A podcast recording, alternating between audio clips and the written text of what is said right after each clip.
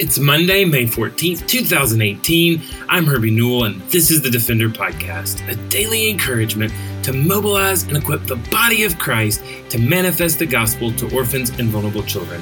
This daily podcast is a ministry of Lifeline Children's Services, and I'm coming to you from Birmingham, Alabama. Well, this is our weekly Monday Bible study and call to prayer. Today we are continuing our study on the Gospel according to Luke, and we are joined by Dr. Rick, our VP of Engagement, and Dr. Rick will walk us through Luke chapter 19, verses 28 through 46. All right, welcome again to the Defender Podcast. This is Rick Morton, and we'll be continuing our study in the book of Luke today um, in Luke chapter 19, beginning in verse 28, going to the end of the chapter. And Luke writes, When he'd said these things, he went on ahead, up, going up to Jerusalem. As he approached Bethphage and Bethany, at the place called the Mount of Olives, he sent two disciples and said, Go into the village ahead of you. As you enter it, you will find a young donkey tied there on which no one has ever sat. Untie it and bring it. If anyone asks you, Why are you untying it? say this The Lord needs it. So those who were, were sent left and found just as he told them. As they were untying the young donkey, its owner said to them, Why are you untying the donkey? The Lord needs it. Um, they said. Then they brought it to Jesus, and after throwing their clothes on the donkey, they helped Jesus get on it. As he was going along, they were spreading their clothes on the road. Now he came near to the path of the Mount of Olives, down the Mount of Olives, and the whole crowd of the disciples began to praise God joyfully with a loud voice for all the miracles they had seen. Blessed is the King who comes in the name of the Lord, peace in heaven and glory in the highest heavens. Some of the Pharisees from the crowd told him, Teacher, rebuke your disciples. He answered, I tell you, if, if they were to keep silent, the stones would cry out. And then verse 41 As he approached the city and saw the city, he wept for it, saying, If you knew this day what would bring peace, but now it is hidden from your eyes. For the days will come on come on you when your enemies will build a barricade around you, surround you, and hem you in on every side. They will crush you and your children among you to the ground. They will not leave one stone on another in your midst, because you didn't recognize the time when God visited you. Then he went to the temple and began to throw out those who were selling, and he said, It is written, My house will be a house of prayer, but you have made it a den of thieves. Every day he was teaching in the temple. The chief priests, the scribes, and the leaders of the people were looking for a way to kill him, but they could not find a way to do it because all the people were captivated with what they heard. And so, in this passage, really familiar passage of scripture, obviously about uh, about the triumphal entry of Jesus, and as we've seen through our, our study of the book of Luke, um, Jesus took great pains in in most of his earthly ministry to to minimize the talk that was going on about him around. He was he was not trying to be public, and so we see Jesus um, telling people to go and and to go their way, but not to not to share, not to tell, or only to tell a small circle of people. Yet the word was continuing to get out. Um, but this is the first time that we've seen Jesus take a step to to really have a, a public recognition of himself, and and really um, this is this is about the beginning of of Jesus' acknowledgement and his showing um, of of the fact that he is the King, um, that he is the one who will reign, and and for him to fulfill some some prophecy. So in in Zechariah chapter 9. Um, we see a specific prophecy uh, regarding Jesus. And in verse 9, it says, Rejoice greatly, daughter of Zion. Shout in triumph, daughter of Jerusalem. Look, your king is coming to you. He is righteous and victorious, humble and riding on a donkey, on a colt, the foal of a donkey. And this is a, a, moment that is that's very salient for the people of God. In, in Zechariah's day, um, the, the the people are are downtrodden. The people are estranged. The people are oppressed, and and they're looking for a leader who will deliver them. That same looking for a leader who will deliver them continued um, in in one way, shape, or form all the way until the day of Jesus. And so the people have this anticipation of a king, but they're looking for a king king um, who's going to come come to deliver them politically, not to a king who's going to come and deliver them spiritually. And so, um, and and what we see here is something that's really familiar to us in our in our world. We um, we know that the world um, thinks of Jesus, but sometimes the word, world just thinks wrongly of Jesus. Uh, back in 2013, Time Magazine set out to identify the the 500 most significant figures in human history, uh, and it's no surprise to us that the person that they that they determined was the most significant person in human history is Jesus. I mean, after all, Jesus changed the course of the Roman Empire. He defined the way we account for time. He, his life defines the significant holidays that much of the, the world celebrates. Followers of Jesus are, are united on mission around the world, and, and things like even the printing press were, were ultimately, um, those inventions were made because of the extending of the Word of God and the extending of the gospel. Um, and and so and so Jesus has made a profound mark on our world. But one of the one of the greatest questions that people continue to ask, and one of the greatest mistakes that we see around us, are people that that that perceive something about Jesus that's special, but they don't recognize him as the Christ. They don't recognize him as the King, and they don't recognize his sacrificial work. Um, in Islam, Jesus is is recognized as as one of God's highest ranked and most beloved prophets. In the Baha'i faith, which has many gods, Jesus is recognized as being one of those manifestations of God. In, in Sikhism, um, Sikhs believe that Jesus is a high ranked holy man or a saint. Um, and even historical Jesus scholars that, that look at Jesus from, from more of a liberal point of view and, and, and really look at him not as being divine still believe that he was, he was a significant apocalyptic prophet or a charismatic healer or a cynic philosopher or, or, or just a prophet of social change. But what we know today is that Jesus showed and demonstrated himself to be the one who came from the Father, the one who was one with the Father, who came and died for us. We, we see that in, in Psalm 110 particularly. Um, in, that, in that Davidic psalm, which, which is a, uh, a psalm of uh, a messianic psalm, um, David is particularly talking about Jesus, talking about the Messiah as as the King. And so I want to jump in really quickly and look at as, as much as the people were trying to profess and, and trying to, to crown Jesus as a king, they were trying to crown him as the wrong kind of king, but David told us what kind of king he is. Um, and, and so David writes in Psalm 110, beginning in verse 1, This is the declaration of the Lord to my Lord. Sit at my right hand until I make your enemies a footstool. And so David in verse 1 is, is in, when he says, This is the declaration of the Lord to my Lord. This is the dec- declaration of Yahweh, the God of Israel, the one true God. This is the declaration of the one true God, Lord, to my Lord, to Adonai, to, to the one who is the king. David's saying something that's really a radical idea about the, the nature of the king here. He's saying that that this king is not just an ordinary king in the line of David. He's talking about an ultimate king who's ultimate in his nature. Um, and and, and that, that anyone who, who came after David would have seen David as their king. And so David, when David says that this is my Lord, he's, he's signifying something special about Jesus, that Jesus was different. He's pointing to the future when a king would come who would be a co-ruler with Yahweh. In other words, that, that he wouldn't be somehow second in, in, in charge. He wouldn't be somehow second in command. But but but that that this idea of him sitting down at the right hand of the Father, that that he is he is placed co-equal with the Father. Well, how is that possible? We know it's possible because Jesus told us in John 10, 10 uh, or John 10, beginning in verse 24, um, the Jews who were gathered around him saying, How long will you keep us in suspense? If you are the Messiah, tell us plainly. Now, check this out. Jesus answered, I did tell you, but you did not believe. The works I do in my Father's name testify about me, but you do not believe because you are not my sheep. My sheep listen to my voice. I know them and they follow me. I give them eternal life and they shall never perish. No one will snatch them out of my hand. My Father, who has given them to me, is greater than all. No one can snatch them out of my Father's hand.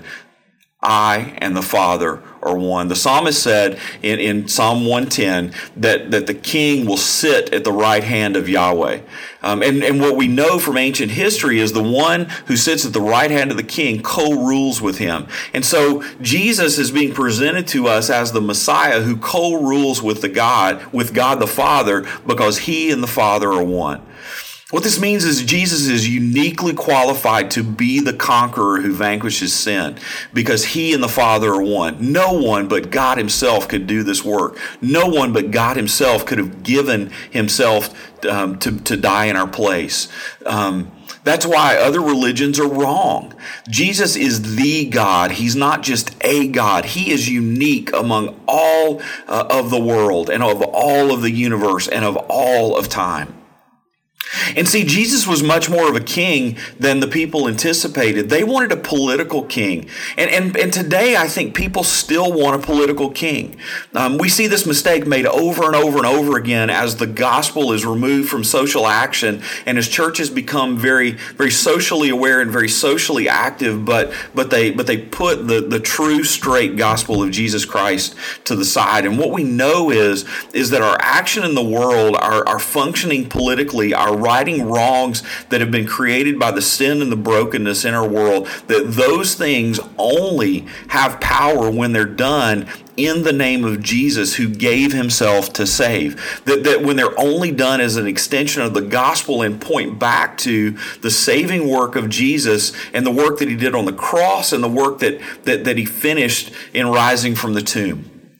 Um, Jesus came to conquer death and hell and the curse of sin. And because he did that, we have the power to step in and to work in, um, in, in the situations and in the brokenness that sin causes. And, and so what this means is that Jesus isn't just the Lord over the people. He's a different kind of king. He's the kind of king who redeems his people. What, what did Jesus say in John 10 about us? He said that we're his sheep, that he knows us and we follow him, that he gives eternal life, that he protects us forever. Um, and, and so there's this idea that, that this ultimate king uses his power to redeem a people and to make us his own, and he and only he can do it because he is God. But Jesus is also right righteous, and so he can't sweep our sin under the rug. Um, if we go on in, in, that first verse of Psalm 110, it says, um, Sit at my right hand until I make your enemies your footstool. Ultimately, um, God tells us that He's going to vanquish sin and, and that Jesus ultimately is going to be the judge who's going to judge sin. We see down in, in verse 5, it says, The Lord is at your right hand. He will crush kings on the day of His anger. He will judge the nations, heaping up corpses. He will crush leaders over the entire world. He will drink from the brook of the road by the road. Therefore, He will lift up His head. And, and in this triumphal entry to Jerusalem in, in Luke chapter 19, what we see is, is Jesus coming as the Prince of Peace and coming very humbly on the back of a, on the back of a donkey he was coming as as the king who was already reigning right? Not on a war horse but but but on on a donkey signifying peace and signifying his reign over the land. But we know that there is a day coming when Jesus will judge the nations. He will judge us for our sins. But the good news of the gospel is that there's hope because of who our king is and that he has stood in that place of judgment for us. Revelation chapter 11 reminds us of what that judgment's going to look like. The 24 elders who were seated before God on their thrones fell face down and worshiped God. Verse 17, saying, We give you thanks, Lord God the Almighty, who is and who was, because you have taken your great power and you have begun to reign. The nations were angry, but your wrath has come. The time has come for the dead to be judged and to give the reward to your servants, the prophets, to the saints, to those who fear your name, both small and great. And the time has come to destroy those who destroy the earth. And, and so Jesus is staking out his territory in by his conquest of sin. Great great kings don't just conquer, they rule. And the more they rule over, the greater they are. And, and so Jesus is saying that, that his territory ultimately is, is limitless. And, and, and so we see in the scope of his kingdom, Alexander the Great had a great kingdom, right? He, he became a, a king at 20, consolidated an empire by the time he was 32, never lost a battle in 15 years, had more than 70 cities named after him, and spread Greek culture over more than 2 million square miles of his, his empire. But, but the reign and the territory of Alexander the Great compare, pales in comparison to that of Jesus. Verse 2 tells us in Psalm 110 that Jesus, that his rule is going to extend far beyond Israel. It says, The Lord will extend your mighty scepter from Zion, rule over your surrounding enemies. And, and, and so Jesus, the rule of, of Jesus begins, and he came from the house of Israel, but he ultimately has provided salvation for the whole world. Verse 3 says, Your people will volunteer on your day of battle in holy splendor from the womb till the dawn. The dew of your youth belongs to you. David prophesied that Jesus would have a people that would be his own, that would volunteer to go on mission for him. That's what verse 3 is saying. And that, and that they would, that we would step into the battle that he's chosen for us. Here at Lifeline, we see that part of the battle as, as battling for the hearts and lives of, of vulnerable children and vulnerable peoples around the world, but also using that as an opportunity to be able to speak the gospel into people's lives and to point to the, the, the reconciliation and redemption that happens when, when we help children out of their plight. We can point to a much greater sense that Jesus has done that for all of us um, in his death. Um, David pointed out that the true king's army would be dressed up in splendor, right? It says that in verse 3. Um, and, and so, more than a, than a military parade that a king would have, that this, this would be the ultimate army dressed in ultimate splendor. And, and what's happening is that the king's rule is going to birth this army, and this army is going to have life and vigor. He talks about the dew and, and the youth. These are, these are images of the fact that, that this chosen army of God, the church, um, is, is going going to represent well. Matthew chapter 16, Jesus talks about that army. He says, it says, when Jesus came into the region of Caesarea Philippi, he asked his disciples, Who do people say the Son of Man is? Some uh, they replied, Some say John the Baptist, others Elijah, still others Jeremiah or one of the prophets. But, but you, he asked them, Who do you say that I am? And then Peter steps up with his famous confession and says, You are the Messiah, the Son of the living God. Jesus responded, Blessed are you, Simon, son of Jonah, because flesh and blood did not reveal this to you, but my Father in heaven. And I also say to you that you are Peter, and on this rock I will build my church. Upon the truth of, of Jesus and who he is, he will build his church church, and the gates of hell will not prevail against the army that he builds. I will give you the keys to the kingdom of heaven, and whatever you bind on earth will have been bound in heaven, and, and, and and in heaven, and whatever you loose on earth will have been loosed in heaven. And then he gave the disciples orders to tell no one that he was the Messiah. But right in, in the triumphal entry, Jesus is proclaiming that he is the Messiah. And so Jesus said on that truth, on that he is the Christ, the Son of the living God. He's going to build an army, his church. We are his army. We are the ones dressed up in holy splendor, uh, uh, in the holy splendor, the splendor of the righteousness of Christ. We are the ones who are birthed out of the womb of the dawn. We have new birth. We are the ones who have a fresh start to serve the King, and we are the army that can go on the offense. And we have the promise that even the gates of hell will not prevail against us. Now, the final thing we see in, in, Psalm 110 about the, the kind of king that Jesus came to be is that he came to be a priest and king. Yahweh has sworn an oath. Jesus is the promise of God. God Himself came to fulfill His plan to conquer sin and death. This is God's ultimate solution to the brokenness of sin and to point to His own perfection. The psalmist says it like this The Lord has sworn an oath and He will not take it back. You are a priest forever according to the pattern of Melchizedek. And so Jesus is both the king who reigns, but He's also the priest who's, who's come to provide a way for people to God and for God to people. And so Jesus is the one himself who bridged that gap. And so today we're anticipating a day that is to come that is much greater than the tri- triumphal entry. We're anticipating a day like Revelation chapter 5, where, where we find in verse, beginning in verse 6, this incredible worship moment around the throne. It says, Then I saw one like a slaughtered lamb standing in the midst of the throne and, and the four creatures among the elders, he had seven horns and seven eyes, which are the seven spirits of God sent into all the earth. And he went and he took the scroll out of the right hand of the one seated on the throne. And when, when he took the scroll, the four living creatures and the 24 elders fell down before the Lamb. Each one had a harp and golden bowls filled with incense, which, which are the prayers of the saints. And they sang a new song. You are worthy to take the scroll and to open its seals because you were slaughtered and you purchased people for God by your blood from every tribe and language and people and nation. You made them a kingdom and priests to our God, and they will reign on the earth. And then I looked and heard the voice of many angels around the throne, and also the living creatures of the elders. The number was countless thousands plus thousands of thousands. And they said in a loud voice, Worthy is the Lamb who was slaughtered to receive power and riches and wisdom and strength and honor and glory and blessing. I heard every creature in heaven, on, on earth, and under the earth, and on the sea, and everything in them, blessing and honor and glory and power be to the one seated on the throne and to the Lamb forever.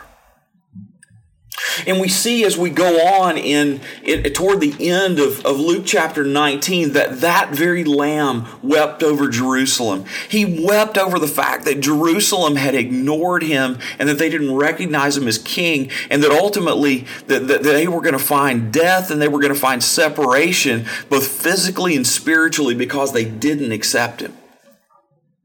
We find that he's a king that's, that's jealous for, for worship and jealous um, for, for, the, for the praise of people, and that he went into the temple, and that, that even as we have a tendency to try to make Jesus and life in Christ about us, the, the cleansing of the temple points to the fact that, that Jesus reserves praise for himself. And so we have the opportunity as we live into our world, as we go about our days, as, as, as we as we walk to be able to point people to Jesus and to the coming reality of his kingdom where he will reign in power and wisdom and strength and honor and glory and blessing, and where he will be seated on his throne. It'll be a world where there will be no more orphans and no more widows, and there'll be no more lines that, that divide people and borders, but we will be one under Christ. And until that day, beloved, our job is to share the good news of Jesus and his coming and the redemption that can be found in him with the world. And so let's go to a world world that's confused about Jesus. Let's go to a world that wants to celebrate Jesus for the things that they can get, but don't understand what Jesus really came to do. Let's go to that world and tell them about the life that can be found because of what our Christ has done. Thank you again for joining the Defender podcast and our continuing study of the book of Luke.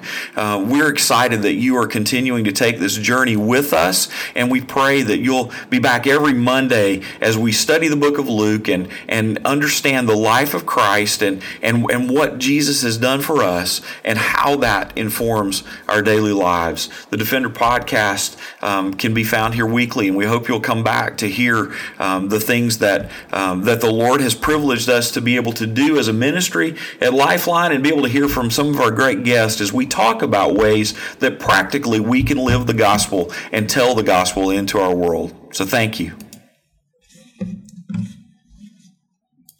Well, thank you, Dr. Rick. And this week we are praying for the country of Colombia and specifically that the church will be strengthened and spread in Colombia. We're praying for the church to become more aware of the orphan crisis and specifically praying for the following churches Renacer and Vida Bogota and Tabernacle La Fe and La Libertad. We're praying for the true gospel to spread throughout Colombia. It's a challenging culture because the church has a negative reputation and, and many people have altered the gospel to make it either more relevant or more beneficiary to themselves. And so pray that the true gospel would be preached and received, and, and pray for an evangelical missional awareness to spread among the churches as well. Pray for peace as the country works through many hard histories with uh, the FARC and, and, and government intervention, and, and pray for the presidential re- elections that will occur uh, in May, and as it's just a very touchy time, and, and pray that the Lord would place the best person to be the new president of Colombia. We, we pray that God would give grace, provision and peace to those amidst the adoption process through Colombia. We, we have many families that are pursuing older children, host children, children with medical needs, and larger sibling groups, and pray that the Lord would guide them and give them endurance. We, we pray for post adoption families. Many families are,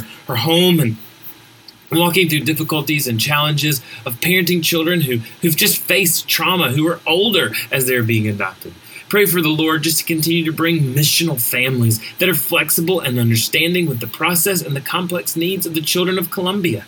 We, we pray that the Lord would prepare these children as well that are being pursued by families and that their hearts would be prepared as peace of this upcoming transition would just be theirs. We, we pray the Lord would grant us opportunities to advocate for more children and to have more opportunities to advocate for better policies to benefit these children in the long run. And, and pray for uh, this camp that we're having in Texas.